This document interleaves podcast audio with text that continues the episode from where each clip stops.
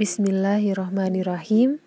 Assalamualaikum warahmatullahi wabarakatuh. Salam semangat untuk kalian semua, mahasiswa program studi Ilmu Ekonomi dan Keuangan Islam, generasi berakhlak dan juga berprestasi. Selamat berjumpa lagi dengan saya, Aas Nur Asia, di semester 3 ini. Saya akan bersama-sama kalian belajar dan mengeksplorasi pembelajaran mata kuliah Ekonomi Mikro Islam. Ya, mata kuliah Ekonomi Mikro Islam ini bagian dari mata kuliah wajib pada pembelajaran teoretika ekonomi Islam. Istilah ekonomi mikro mungkin sudah tidak ada uh, sudah tidak asing lagi buat kalian. Pasti sudah tahu kan apa yang dimaksud dengan mikroekonomi. Ya, mikroekonomi itu berarti kita akan belajar sesuatu yang ring, ruang lingkupnya kecil atau yang lebih teka, tepat lagi pada mikroekonomi ini kita akan belajar banyak tentang perilaku dari para pelaku ekonomi secara individual di mana pelaku ekonomi itu ada konsumen, produsen, distributor, dan pasar yang membentuk interaksi antara pelaku ekonomi tersebut. Berbeda dengan makroekonomi, di mana pada makroekonomi kita belajar sesuatu yang ruang lingkupnya lebih luas. Dan ciri utamanya di sana ada pemerintah yang akan mengatur sistem perekonomian. Nah, sekarang kalau kita mau belajar tentang ekonomi mikro dalam perspektif Islam, apa ya kira-kira yang membedakannya? Ada yang tahu?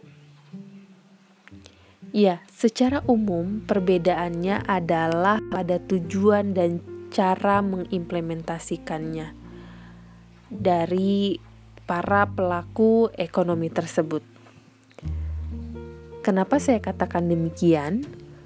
Karena dalam ekonomi mikro konvensional, kita hanya diajarkan bahwa setiap pelaku ekonomi akan bertindak secara sangat rasional dan ukuran rasional atau tidaknya itu hanya sebatas pada ukuran materi semata.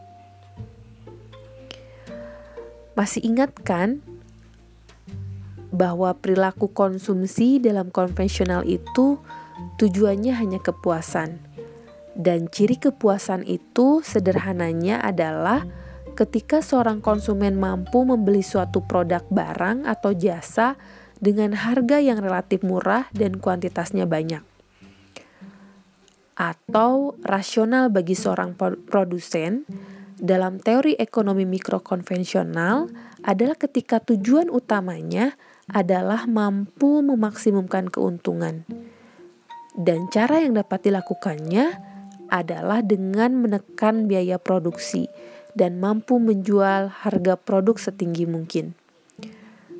Nah, kalau seperti itu dasar pemikirannya, kira-kira menurut kalian sesuai nggak ya dengan nilai-nilai Islam? Ya, dalam Islam sendiri, pada hakikatnya kehidupan manusia itu tidak terbatas pada kehidupan dunia. Ada kehidupan setelahnya, yaitu kehidupan akhirat. Dan ini menjadi suatu keyakinan yang tak bisa dihindarkan. Oleh karena memiliki cara pandang yang berbeda tentang kehidupan ini, maka segala hal yang dilakukan haruslah mengacu pada sistem hidup yang telah Allah tentukan dalam Al-Quran dan As-Sunnah. Dengan tujuan memperoleh kebahagiaan tidak hanya di dunia tetapi juga di akhirat. Mungkin di antara kalian ada yang masih ragu, apakah Al-Quran mengatur cara kita berekonomi? Hmm, sangat ya. Kalau tidak percaya, Coba kalian baca Al-Quran dan terjemahannya sekarang juga.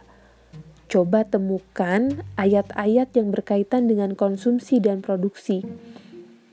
Nah, dari situ kita akan bisa menyimpulkan bahwa segala hal yang kita lakukan haruslah bertujuan pada falah atau kebahagiaan di dunia wal akhirat. Dengan cara apa coba?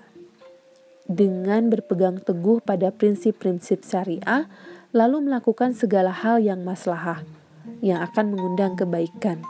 Sebagai contoh, dalam Islam mengkonsumsi sesuatu yang harganya murah dan jumlahnya banyak tidaklah cukup sebagai indikator pada kepuasan. Karena konsumsi dalam Islam haruslah dengan sesuatu yang halal dan toyib. Semurah apa pun produk itu, jika tidak halal maka gugurlah kepuasan kita karena melanggar syariat dan mendatangkan keburukan atau dosa. Apalagi contoh-contohnya untuk membedakan konsep perilaku ekonomi mikro konvensional dan Islam. Tentunya masih banyak lagi ya. Masih penasaran kan? Oleh karena itu, jangan pernah lewatkan sesi-sesi materi pada pembelajaran ekonomi mikro Islam. Kita akan belajar tentang kenapa harus ekonomi mikro Islam, apa saja kebutuhan dalam Islam, bagaimana konsep konsumsi produksi dalam Islam, Lalu, bagaimana cara menghitung biaya produksi dalam Islam? Bagaimana cara menentukan laba yang wajar dalam Islam? Bagaimana cara menetapkan harga yang adil dalam Islam? Sampai pada bagian akhir, kita akan belajar mekanisme pasar, struktur pasar, dan distorsi pasar. Outcome dari pembelajaran mata kuliah ini diharapkan kalian tidak hanya sekedar tahu materi atau teori, tapi yang paling penting, Ibu sangat berharap kita akan sama-sama belajar mengamalkannya dalam perilaku amaliyah kita sehari-hari. Karena ilmu ini akan menjadi cahaya jika kita mau dan selalu berusaha mengamalkannya. Sekian dari saya sebagai pembuka dari mata kuliah Ekonomi Mikro Islam. Kita bertemu lagi pada pertemuan selanjutnya. Jangan pernah lupa dan lewatkan berperilakulah ekonomi yang spiritual. Wassalamualaikum warahmatullahi wabarakatuh.